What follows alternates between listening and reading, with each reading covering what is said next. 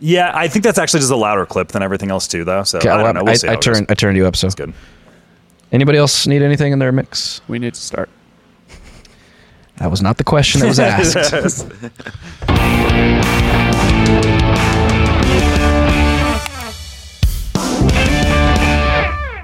Hey, everybody. Welcome back to Human Reaction, your weekly source for independent commentary on news, politics, and culture, where it is always our mission to arm you with the tools you need to cut through media misdirection and resist the mono narrative. I'm here with my esteemed co hosts, David Rand and Kyle Mack. David, what are we talking about today? Well, the first most important story of the century happened today. What is which is the Human Reaction Podcast has started a Substack, and you got to come on to our Substack and sign up, help us support the podcast, uh, so that we can keep keep the lights on, keep Joe. Um, obviously, this building here uh, with all this great stuff that we're doing, uh, building up podcasting in Bozeman, everything else. Yeah. So we want to make sure that uh, we can get someday pay Bennett for all of his hard work, actually doing the real work, while us we just talk like you know idiots. And um, yeah, and so for the real stories this week, uh, beyond that one, the stories that aren't relevant to the podcast is X has signaled that we have the death of acronyms in America. Acronyms are going out. Goodbye CIA, FBI, and DEI, and NHS, and what else? All the acronyms are dying. Every three letters. Every three letters. Whatever combination exists between those three letters, they're gone. They're gone. We're getting rid of them. can't use them. Abolishing them all, especially when Vivek is the new president. Masks are returning to blue America. That's also a big news story this week. Yep. Uh, Yeah, yeah, Bennett's Ben- hometown Bennett fled that, so is uh, masking up. And then uh, lastly, we have stories of the migrant crisis and busing controversy reaches new levels as record levels of migrants came in in December and already in January. Yes, and while you're here, like, comment, subscribe, do all the YouTube, the Rumble, the Spotify things wherever you're listening to us. And also, we we're going to be covering a bunch of stories here, so uh, just jump to the chapter marks of whatever you're you're the most interested in. And uh, we are continuously climbing. A lot of a lot of our more recent episodes have been doing very well, so we're, we're very happy to see that. So Absolutely. just subscribe to us. We want And- to keep bringing you content. and thank you for watching. We do appreciate it. So, the death of DEI. What does this mean? What's going on? So I, I think the the biggest thing in the news, and I think something that represents this, is the whole Harvard president uh, plagiarism scandal here. You have a lot of news outlets like the Associated Press saying that this reg- this this resignation highlights uh, this conservative weapon that is being used to hit people like the Harvard president with allegations of plagiarism. Now, the fun thing about Elon Musk's new X is this little feature called Community Notes, where the community can weigh in on the subject and try to fact check these articles in real time. Where you have saying, well, it's not just a conservative weapon, like she actually just breached and violated with plagiarism, right? and AI discovered this. Um, Claudine Gay was ultimately forced to resign for a series of breaches of their policy. So they're trying to lace it with all the fancy magical words about like racism and discrimination and all these things, right? But I think what this really signals right now is these acronyms DEI, ESGs, whatever we want to call all of these systems, these like frameworks for social credit that we have right now, they're all falling apart. Everybody's kind of like becoming over them. It's it's stopped being this thing that people care about anymore, and everybody kind of sees through the BS that is now laden within them. So, what do you guys feel about this all? Yeah, I think it's interesting. It's it's an application of large language models to look through all of her academic history and then discover all the plagiarism. Very interesting phenomenon. We kind of talked about it in the last episode before this one um, about the what it meant large language models in 2023. Uh, this lady came out, became kind of in the public eye because of freedom of speech and um, uh, on public campuses versus like you know keeping Like student groups Jewish with- students yeah. safe and things like that because the Republicans are very much concerned about uh, the safety of Jewish students on campus with the rise of what they feel like is anti-Semitism on campus. And you know, obviously, she became there is a political motive here, right? A lot of this focus on her came about because of a political situation that Congress set up. But on the other hand, the application of the plagiarism rules here are not done because as she's framed it. And if you look at like Morning Rising, there's a that's a pretty good YouTube show. Does a lot of new, good news coverage. Um, Rob Soave and a and a I forget her last name, Bree. I can't remember her last name right now. she does the best job that I've seen trying to defend this woman. And it's like this idea that, well, this is only good if it's generally applied, right? If we do all the academics, if we bend large language models against every academic, then it's like as showing that this is a tool for, you know, holding the powerful and elite accountable. Well, yeah, let's do it. But right now, it's only being used on against someone's the right doesn't like. So that's kind of what the Associated Press is going for here. Is like this person, the right doesn't like them right now, and they're they're being prosecuted because of this. When you know, honestly, she just didn't get caught saying something the right doesn't like. She got caught plagiarizing. Right. Yeah, well, and I think it doesn't it call into question the validity of you know a lot of the uh, credentials that these these higher level academics are are using to establish their their intellectual authority. And and and so what they're saying is their argument is like, why are you using it on a black woman when you can use it against anybody? It's like, well, that doesn't mean it can't be used against anybody, but she happens to be in the news. which for a decade has been like a very effective tool for just kind of like softening these types of blows, right? But now everybody's just like, we're over it, man. Yeah. we're we're, we're so done. Like Yeah. this DEI stuff is just not working. Like, look, it doesn't matter what color her skin is. She she plagiarized a bunch of stuff, and it wasn't Yeah. even just like they're pulling some little thing out of context. Wasn't it like like vast swaths of her thesis? and and 50 different accusations of plagiarism. Wow. Not just one, not three, 50. So it's it's it's completely I mean it, the case is so systematic and so huge. Now the question is is you know, how did she get to this place without anyone catching it? What are the failures of the traditional system that this represents? That's an interesting dialogue we haven't had yet. Part of the underlying question is was she a diversity hire? That's Right. what's kind of lingering in the background that they're kind of trying to tease at. That she's trying to say, like, oh, well, you always believe I was just a diversity hire. Well, well, you weren't a good academic because you plagiarized. Like that's the definition of a bad academic, right? Yeah, if there is one. So Yeah.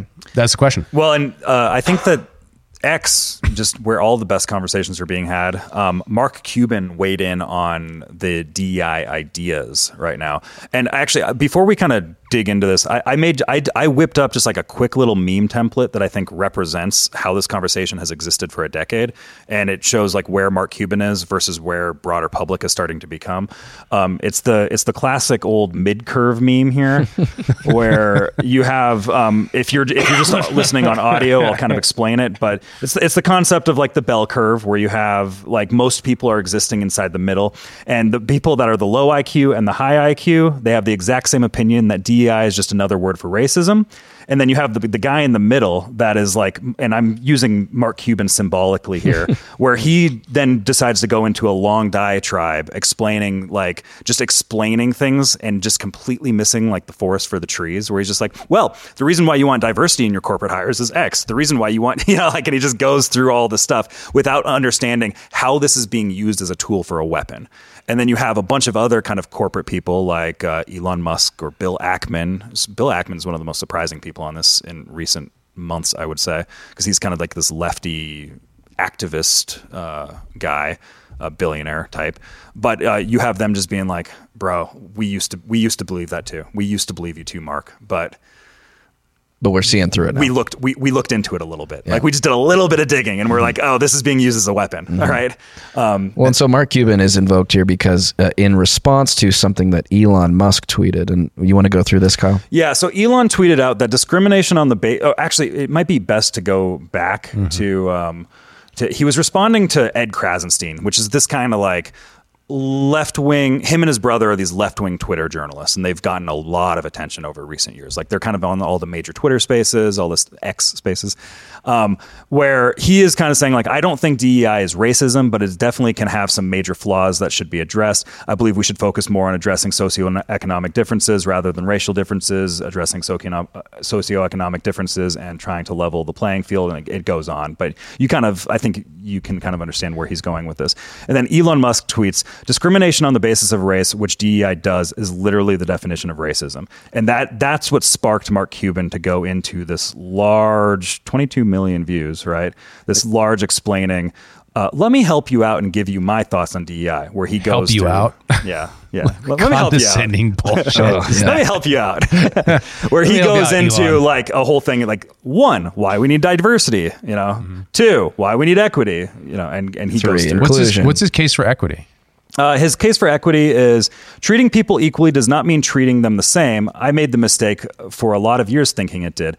Equity is a core principle of mis- business, but your em- employees in a position to su- put your employees in a position to succeed, recognize their differences, and play to their strengths where. Um, sorry, I just expanded it and I lost it. Strengths wherever possible. It is not a hard concept, but is not easy to implement. Most workforces don't have the depth of management to do this well. When it's not done well, it can create tension and resentment. See, like, like that is a that's a reasonable thing to say, right? But Other like, than you're, that- you're, but you're missing. You're missing the forest for the trees. Like you're not understand. Like yes, oh, like should you kind of have like like should you try to should you try to like treat everybody in your company the same? You know, like like should you do that? It's like yeah, it's probably a, a valuable principle to Other have. than but, that's like, not what equity is. That's the thing that ticks me off here is he's using equality to describe equity. Yeah, he's totally confusing those two Yeah, words. yeah. all, and he's- all, all jargon words. Yeah, exactly. but that, that's that's that's the thing that bothers me is that he can't even defend it on its terms. He has to bring in and redefine it to make it palatable because no one likes equity when you define it. If you define equity as making sure that everyone has the same result, as opposed to equality, which is making sure everyone's treated the same. Right. Right. These are very simple terms, very simple jargon that when we brought in equity, there's a bunch of people trying to blur the lines here. Mm-hmm. And what he means here is a very specific interpretation to benefit himself, to make it framed so that he can keep his lefty feelings together, as opposed to being honest. So one of the things I don't like, and one of the things I love how Elon calls him out about this, is because he's obviously being manipulative. He's obviously trying to say, this isn't what it looks like. It's actually great but he has in order to do that he has to redefine it in a way that it isn't defined on its own terms. Because if you actually look at DEI it doesn't define equity as equality. It defines equity as equity. Equity as an outcome is the same. yes. Just just Mark is tweeting right now as we're uh, as we're going into it, but he's responding to a recent uh, tweet that Elon made, which is um, cool. So when should we expect to see short white Asian women on the uh, on the Mavericks? Which, for those who don't know, Mark Cuban is an owner, Is of, owner the of the Mavericks. so it, it, like why do only some people play for the best teams right and like should you run your business in the interest of social justice now the initial tweet that prompted this is specifically defending equity as creating a net result that's good for social justice that's the initial tweet. So Mark Cuban's going like, "Oh no, initial tweet guy who's talking about this. It actually means equality." And then he's being called out on what we actually mean by equity. Because equality means we have a standard are you good at basketball and we treat everyone the same. And if you're good at if you're a short Asian guy and you're good at basketball, you can make it onto the Mavs. Equity says you will hire the short Asian guy in order to create social justice. Equal outcome. Right. And it doesn't become more clear than that, right? well, no, specifically the short Asian girl Short Asian woman, yeah, in, exactly. into the men's basketball league, right? Well, and it's it's classic hypocrisy because obviously it's a mismatch of uh, you know what he preaches and what he practices. Right. Of course, he would he would never do that ever in a million years because that would be terrible for his team. it might be like a novelty for uh, one game to watch the Mavs get destroyed. Well, and as Thomas Sowell This, this point- might be an ESG play. Like That's fair. you got to bump your social credit. But as Thomas Sowell's point out, it actually isn't good for the people who are participants in it. For example, DEI, equ- equity as applied to college admissions, underserves the students who get wrapped up into those situations. Yeah. When you're a student who is unqualified to go to Harvard and you do probably do better in your academic field of picking up skills and learning key things at a state institution or another institution that maybe isn't Harvard, when you go to Harvard, you have a higher chance of dropping out than if you didn't. Yeah. And so that it actually uses those people as tokens, as tools. It turns them into a type, an archetype, a a symbol for the virtue of equity rather than what they actually are, which are human beings who mm-hmm. have ends and goals and means they're trying to accomplish. And ra- And you, you boil them, you boil their humanity out of them and turn them into a symbol for your virtue. Yeah. So that's that's the. It wouldn't be good for the Asian woman who goes into the the, basketball league to the Mavs. Is the point, right? Because at that point you're a token. Yep. The way Thomas Sowell puts it in that context of, of students at Harvard is it, there's someone to feel sorry for. Right. Right. Well, the remember we had the whole Supreme Court situation with uh, the Asian stuff with Admissions. uh, yeah, and that was Harvard too, specifically, wasn't that targeted at Harvard? Right. Was because they have too many Asians, so like that that was like the diversity thing. So like Asians were getting, uh, they were kind of getting. Uh, like what, what would you call it? They're kind of getting uh, shafted Yeah. in a sense for uh, because they were doing too well. So they had to bring that number down and bring other minority groups up in order to fill it. As So- I recall, it was that, um, yeah, Asian students uh, got on average higher test scores than white or um, or minority students, other minority students, to get into Harvard. So they were actually, you know, they were being um, leveraged against. Basically, they they had a higher standard to get into Harvard than everyone else did, which is very Yeah, Wrong, Which- obviously. Yeah, which is which is the, like these are the unintended consequences of all of these types of policies that exist here. Where like they're trying to go for some sort of high value that they want to achieve, which is diversity and egalitarianism. Like everything's nested in that framework, and then what you end up having is like and they're trying to do it in the name of fairness, right? And things become very unfair because they no longer become meritocratic. It's just like we have to fill a number. You're just like a, a check mark that we have to hit, right? Mm-hmm. You're not a person. You're a statistic. You're a you're a you're a type. And so, in order to create social justice, we have to boil the humanity out of you and make it make sure we have equal outcome. Now, they tried to do this game on. Uh, oh, yeah, and we actually had this explanation, which I really like too, uh, which is, you know, the, obviously the midwit to the person who you know is actually dealing with the facts of DEI. Well, and, and yeah, so Bill Ackman, he said, Mark, uh, that's exactly what I thought until I did the work. I encourage you to do the same and revert. DEI is not about diversity, equity, or inclusion. Trust me, I felt the same. I, I fell into the same trap you did, Bill. Um, and Bill Ackman, he's like this, he's an American hedge fund billionaire who's been funding like left wing stuff for a very long time. Like he's kind of considered like this activist hedge, hedge fund manager. And um, he it's been interesting to watch because I'm noticing just a lot of these types over the last year are starting to move in this direction where like for years, for like a decade, they've all been on board doing the same Mark Cuban kind of midwittery, right? Um, as was kind of showcased by my uh, excellent meme, right? But now you're we're watching all these people, and I and simply I think the Bill Ackman thing is just like follow the money. It's not working anymore. Like this doesn't actually help my investments in any Yeah. like they want to they want to do the good thing they want to be the kind compassionate people but they're realizing the kind compassion that they're trying to portray doesn't actually make the businesses better in any meaningful way and he is a hedge fund manager that wants to have returns on his investments right And like David made made the point, not nor does it make the people better, right? Like if if you go to Harvard but you drop out, or you could go to a state school and excel, well, you would obviously prefer to do that one, right? Mm-hmm. So yeah, huge mismatch here, and they tried to drag Vivek into this too, didn't they?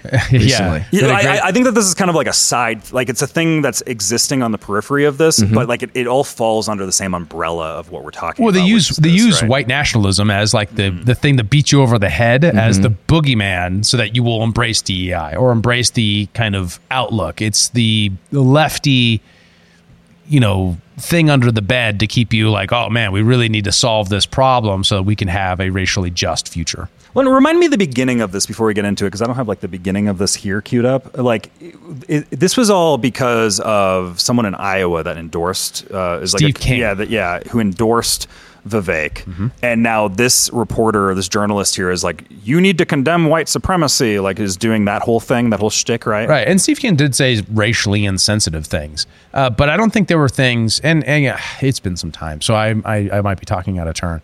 But I don't remember Steve King's comments being as such that he was like endorsing white nationalism. Right, I remember it being racially insensitive and kind of a uh, cliche boomer sort of thing to say, but not a. You know, he wasn't. He's not. He's not um that guy in Whitefish. What was that cat's name? Richard Spencer. with the Yeah. comb over. Yeah, Richard Spencer. He's not, he's not Richard Spencer, and he's defending Richard Spencer. He's defending a U.S. representative that endorsed him, Mm-hmm. and he's saying like, "Look, he endorsed me. That doesn't mean obviously, obviously." And if I could defend Vivek for a second, someone endorsing you doesn't mean you endorse them. Duh. Like it takes an incredible amount of midwittery to be like, "Well, do you accept their endorsement?" Well, it's like. What does that mean? What does that mean? Can I just like deny and endorse? But, but remember, this is the same stuff that happened with Trump. Like, remember, uh, there's all these people that endorsed him, and then the media would be like, "Do you denounce? Do you denounce?" He's like, "Yeah, I denounce white supremacy." And then he moves on with it, and and then they'd be like, "He refused to, not, to to denounce white supremacy." And you can see like there's been compilations because of this showing the Trump situation where it'd be like three minute clip, like a three minute clip of a compilation of like every five seconds, just be, Trump being like, "Yes, I denounce white supremacy. Yes, I denounce white supremacy," and just going on and on with different situations, and then reporters continually being like, "He refuses to do it." Right? Yeah. it's like Yeah. So this is the after tweet of the conversation. But it's good to start at the end here. I think it's actually a clever way to tell a story because this is what she tweeted about the conversation. I uh-huh. asked Vivek if he condemned white supremacy. Vivek said to quote, stop picking on this farce of some figment that exists at some in- infinitesimally small fringe, end quote. He said he condemns, quote, vicious racial discrimination, end quote, but would not, quote, bend the knee, end quote, and condemn white supremacy. That's her framing of how this conversation went. Now we can actually watch the well, and, conversation. and uh, again, Oh, commu- community notes community notes is on it, and they even show the video of uh, they show the videos here. But uh, here is uh, an example of him condemning white supremacy or whatever. or refusing to. Or, yeah, refute like yeah, yeah. You didn't say that you condemn white supremacy. I'm not. I'm not going to recite some catechism for you. I'm against vicious racial discrimination in this country. So I'm not pledging allegiance to your new religion of modern wokeism, which absolutely fits fits the test. I'm not going to bend the knee to your religion. I'm sorry. I'm not asking you to bend the knee to mine, and I'm not going to bend the knee to yours. But do I condemn vicious racial discrimination? Yes, I do. Am I going to play your silly game of gotcha? No, I'm not. And frankly, this is why people have lost trust. And I know you're going to go print the headline tomorrow. I already know this. We already know how your game works. Vivek Ramaswamy refuses to condemn white supremacy because you asked a stupid question. Called the it. reality is, I condemn vicious racial discrimination in this country, but the kind of vicious and systematic racial discrimination we see today is discrimination on the basis of race in a very different direction. You want to know what the best way is to end discrimination on the basis of race? Stop discriminating on the basis of race. Do that, and we're going to move this country forward. And I don't care whether you're black or white or brown or anything in between. That's how we're going to unite this country. You people have been responsible for dividing this country to a breaking point, creating a projection of national division. I meet people from the south side of Chicago to meetings like this one of every shade of melanin, multiple from man to woman, doesn't make a difference, who are hungry for reviving unity in this country. And you with your catechism that you try to get to politicians to whatever fake headline you're going to print on the basis of this conversation tomorrow, that's what's dividing this country for a break, to a breaking point. Shame on you. Look people in the eye and tell them what you've actually failed to tell them for the last five years.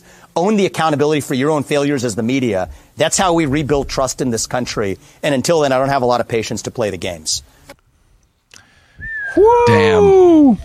Fire. God, I love that man. I am going to get you some merch. Oh, yep. We need Wait- like a we need a, we need a Vivek prompt on your uh, Yeah. soundboard. There's got to be something that we could grab. From I'm not going to bend my knee to your your religion. Yeah. Uh, that was so good. I mean, like, especially because what he's talking about is obviously that wasn't the full conversation, but there was a debate before this that she's mentioning where it's very specifically about what do we mean by white supremacy? Like, what are we talking about? She is like this impression that there's all these white supremacists out there hiding someplace trying to start about like a white nationalist revolution. It's like, um, uh, a red scare, right? It's a white nationalist scare that's kind of always pervasive and always under the bed, like there to leap out and to freak out liberals. It's not a thing, right? It's not a pervasive, large scale thing. In fact, you have a trillion dollars of DEI funding actually changing the landscape of America, trillions of dollars of funding. You have programs that have systematically discriminated against Asians at Harvard, real programs that said, we're going to, whatever it is of people who meritocratically would get here, we're going to reduce that because they're Asian. That's the point that he's pointing to. He's saying that is real racial discrimination. We should go for inequality of opportunity. We say the rules apply the same to everybody, and we're not going to we're not going to racially discriminate in any way to sort social justice. That itself is an excellent defense of the conservative case that they've been making for decades. But Vivek is able to make it on a new level with a better articulation. So I really appreciate it. It's awesome.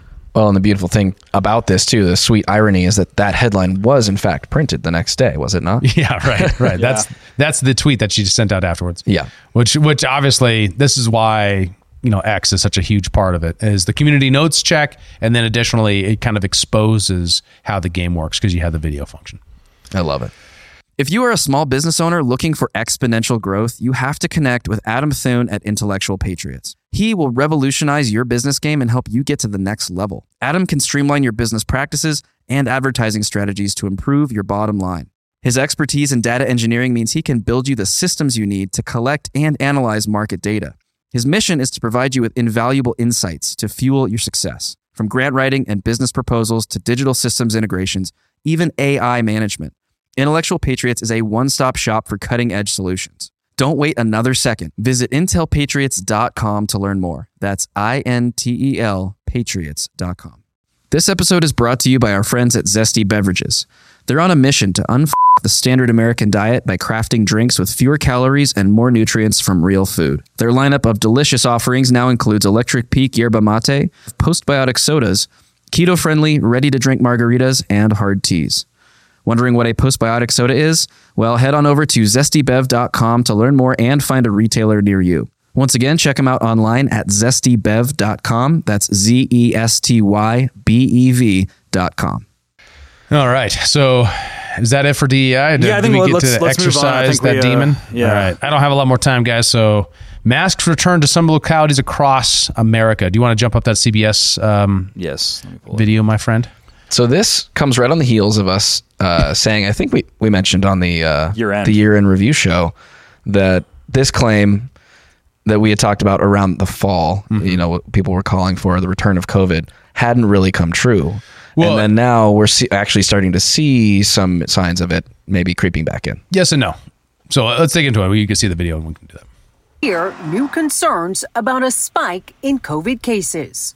our volume has really surged. And I attribute that to not just COVID, but influenza, RSV. I'm not seeing as many people fully immunized as in past years for flu, for COVID boosters. And so it makes them much more vulnerable The rise in infections has prompted at least five states to reinstate masking requirements at healthcare facilities as a new variant spreads across the country.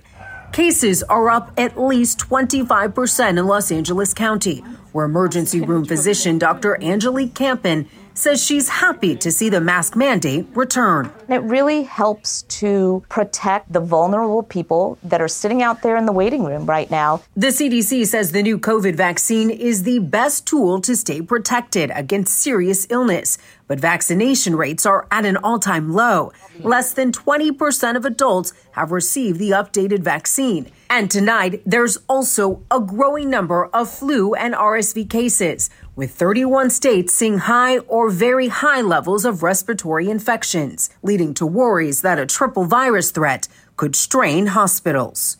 Are you concerned that these numbers will continue to get worse? We're not at the peak yet this winter. I'm still seeing numbers increase. Right now, it seems like every other patient I'm seeing in the emergency department is one of these viruses.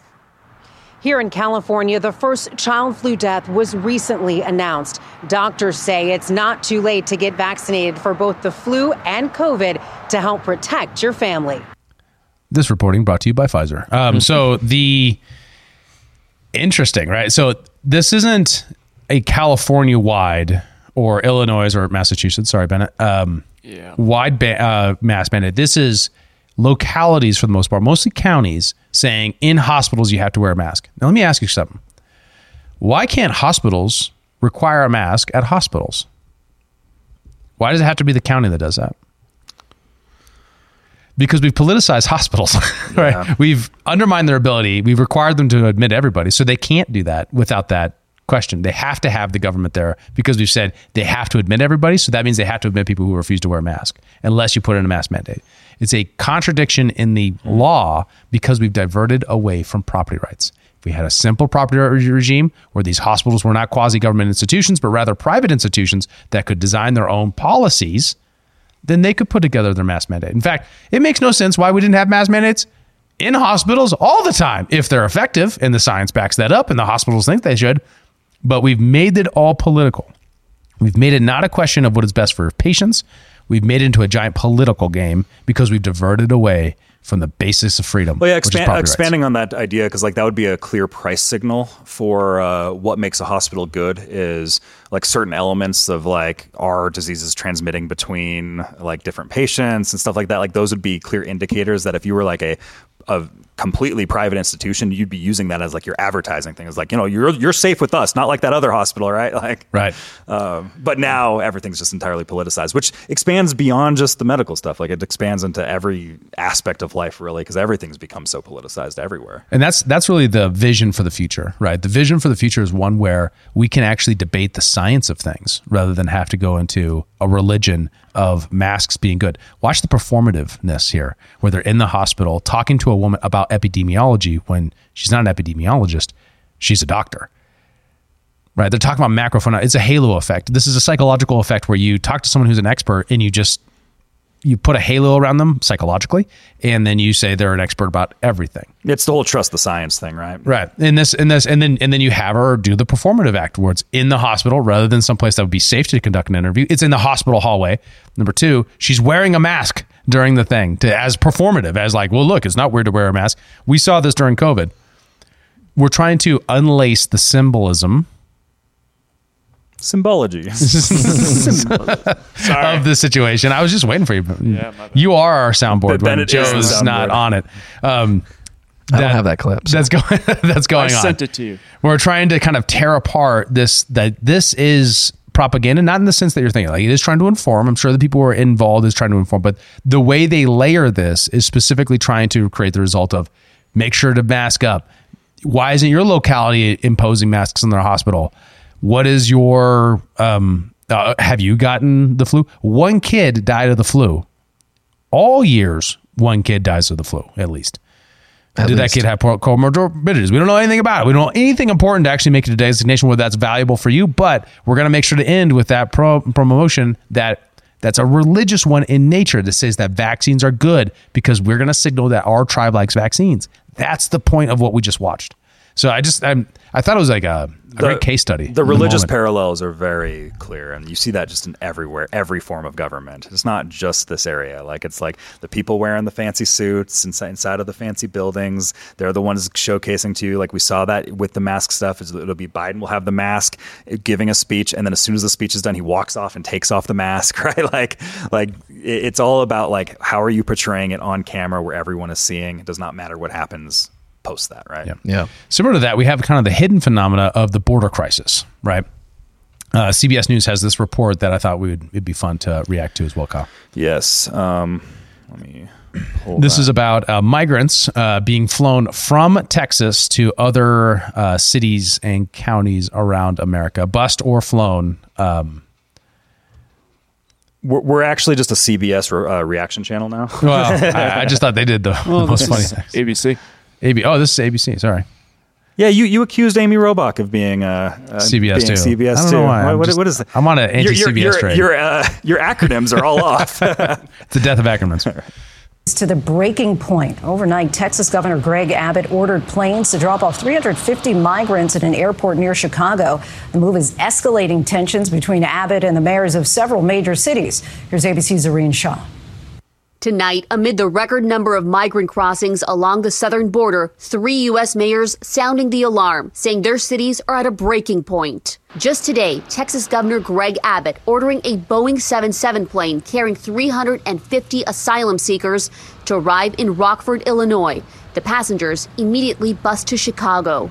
Abbott, who for months has been busing migrants to so called sanctuary cities, starting the flights after Chicago officials began impounding the buses used to transport them. Similar scenes in Denver and New York City, where more unannounced buses arrived. Since August of last year, Abbott has sent nearly 30,000 migrants to New York City alone, prompting the three mayors to require bus companies to give advance notice and additional restrictions for dropping passengers off with stiff penalties, saying the current system is harmful.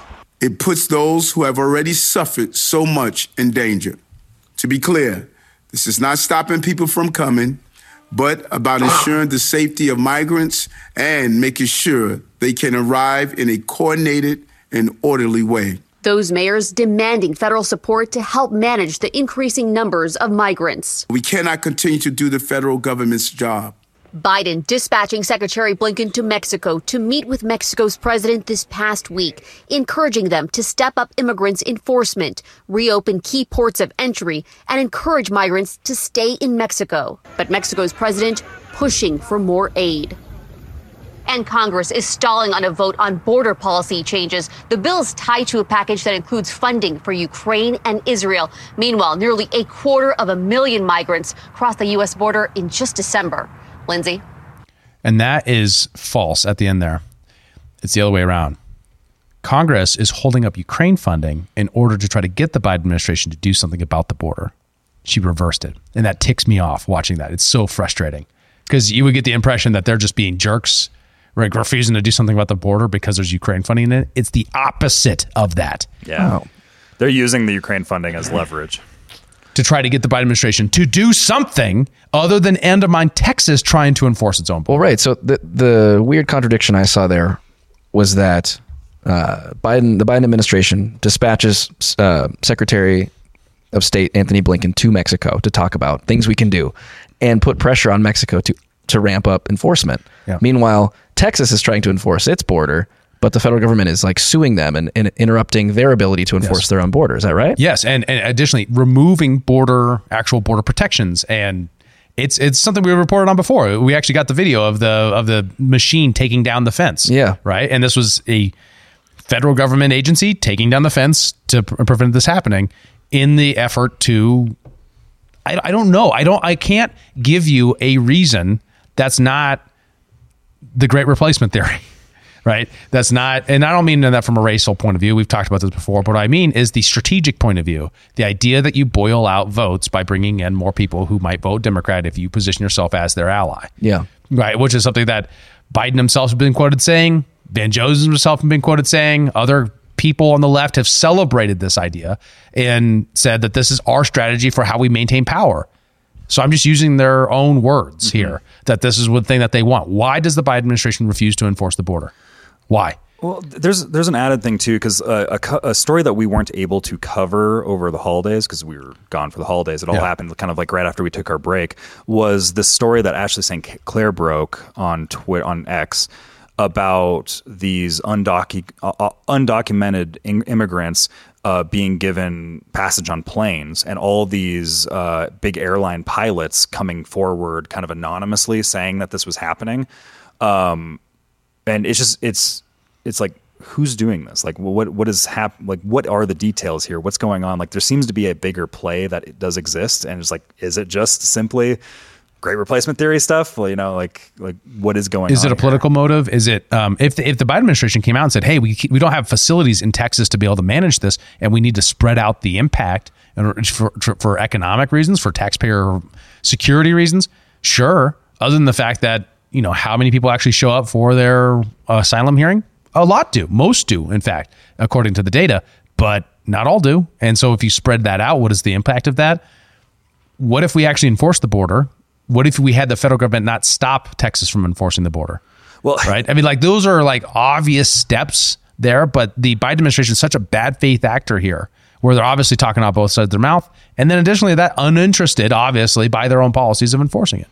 So after the Ashley St. Clair story broke, um, James O'Keefe, so her and James O'Keefe, and I think Elon was a part of this, had a X Spaces where they were kind of going on, and they brought like anonymous uh, pilots on, and there's a feature on X Spaces now where you can use voice changers. So they actually had like voice changers with the pilots. So kind of cool what Elon's doing for citizen journalism, essentially. So you can have legit anonymous people come on with like burner accounts and, Huh. and report.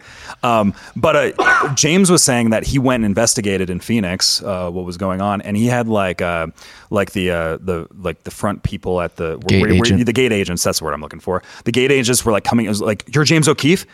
You have to do something about this, like, and and they would just like spill the beans on everything that they've seen about Yeah. these uh, about people coming in with no IDs, and which is like you think about TSA, and it's like you need IDs to Yeah. go on planes. That's like Well, the whole TSA, totally. Unless, right? unless you're the, that, that person, yeah. It- It went both ways actually. So so for James O'Keefe, exactly, he had people pulling him aside who knew who he was. Who were like, "We can't be seen talking to you, but this is so important. We're like, we need we need somebody to say something about this because this is happening. We have people coming on who are literally using arrest warrants from the border as their identification, going through without without any, you know, TSA, you know, approval, boarding pass, whatever, just just getting put on these planes to wherever. Uh, and and there's a huge risk here, and they they highlighted this of of human trafficking. These people are being sponsored by someone to fly to some destination, but it's very opaque as to who that is and what their motives are, and what that person and some of these people are kids, what they're going to be uh, doing or who they're going to be with on the other side of this trip. And then on the flip side of that, I believe it was Ashley St. Clair who said that when she raised the question to a gate agent, like, are these migrant individuals? Because she saw them all carrying the bags that they're given at the border. Yeah, they you know, like to put their belongings big in. white trash bags. Yeah, right? she saw all the bags and was like, "Wait." She asked the gate agent, "Are these migrants?" And the gate agent was very, very hostile. And uh, in this particular situation, I believe it was her that was saying this. Uh, he and, a, and another individual like followed her around the airport, like keeping tabs on her or something like that, as if they were in on it or supportive of it or whatever, but did not like the fact that she was asking any questions about it at all. So very, very And suspicious. could, could you imagine if you are in Denver and you're just a taxpaying individual in Denver and you're being shipped people who are probably going to go on to your public welfare systems who aren't from this country and just mm-hmm. came here and are now just going to be given that position without any saying whatsoever. Now I'm, I'm pro immigration, but I'm very much understanding of the of the person who's saying like this isn't an immigration process where this person's coming here and is able to work because they're not legal. So what position are they in? Am I just on the hook to now pay for their living? Mm-hmm. and how unfair that is fundamentally to the system. Now, the ideal of the system is one where someone can say, "I have a, I, I have this qualifications. I'm going to work here. I'm going to live in this place. I have all these relationships worked out. Let me in." And we say, "Do you have a disease? Are you a criminal? No. Here you go." That's the ideal, but we're not anywhere. We're light years from that. We're in this crazy place where you can just show up and say, "I'm I, I'm in this situation. I I seek asylum and get in through this quasi illegal legal way." And it's it's it's absolutely absurd. And, and the the unintended side effects for people in these situations having to pay for all this to happen is a real injustice that just isn't seen. Yeah. Uh, especially even in that reporting is just really undervalued. Yeah. There's a forgotten man element here um, that is uh, unfair to those folks. Well, we need there- to do something about the border, and the Biden administration refuses to do so. That's why we need a new president and a new Congress. Agreed. Thank you. Agreed. Thank you. David. Thank, welcome my TED Thank you for my tech talk. You're welcome, folks. All right, so we're doing two this week. We did the big one on Epstein. We have this one that's kind of like everything else that happened this week. And, you know, we're trying out this format. Let us know what you think. Mm-hmm. Yep. You need to get going. You've got a jujitsu tournament to get to, right? Yes, sir. And tell us about it. I'm going to be cornering a bunch of my buddies who I train with all the time. I'm not competing this time because my shoulder and I'm not quite all the way into shape yet. But yeah, so I'll just be going down, driving them down to go kick some butt. Awesome. Well, good luck. Thank you. All right. Thanks, guys, so much for watching. For David Rand, Kyle Mack, Bennett, I'm Joe Sheehan. Appreciate you. See you in the next one. Later. Thanks for tuning in to Human Reaction. Help us fight internet censorship by liking, commenting, subscribing, following, and sharing the show with your friends. To find us around the internet, visit linktree.com slash human reaction pod. And remember, Go team dick twist. what? That was uncalled for.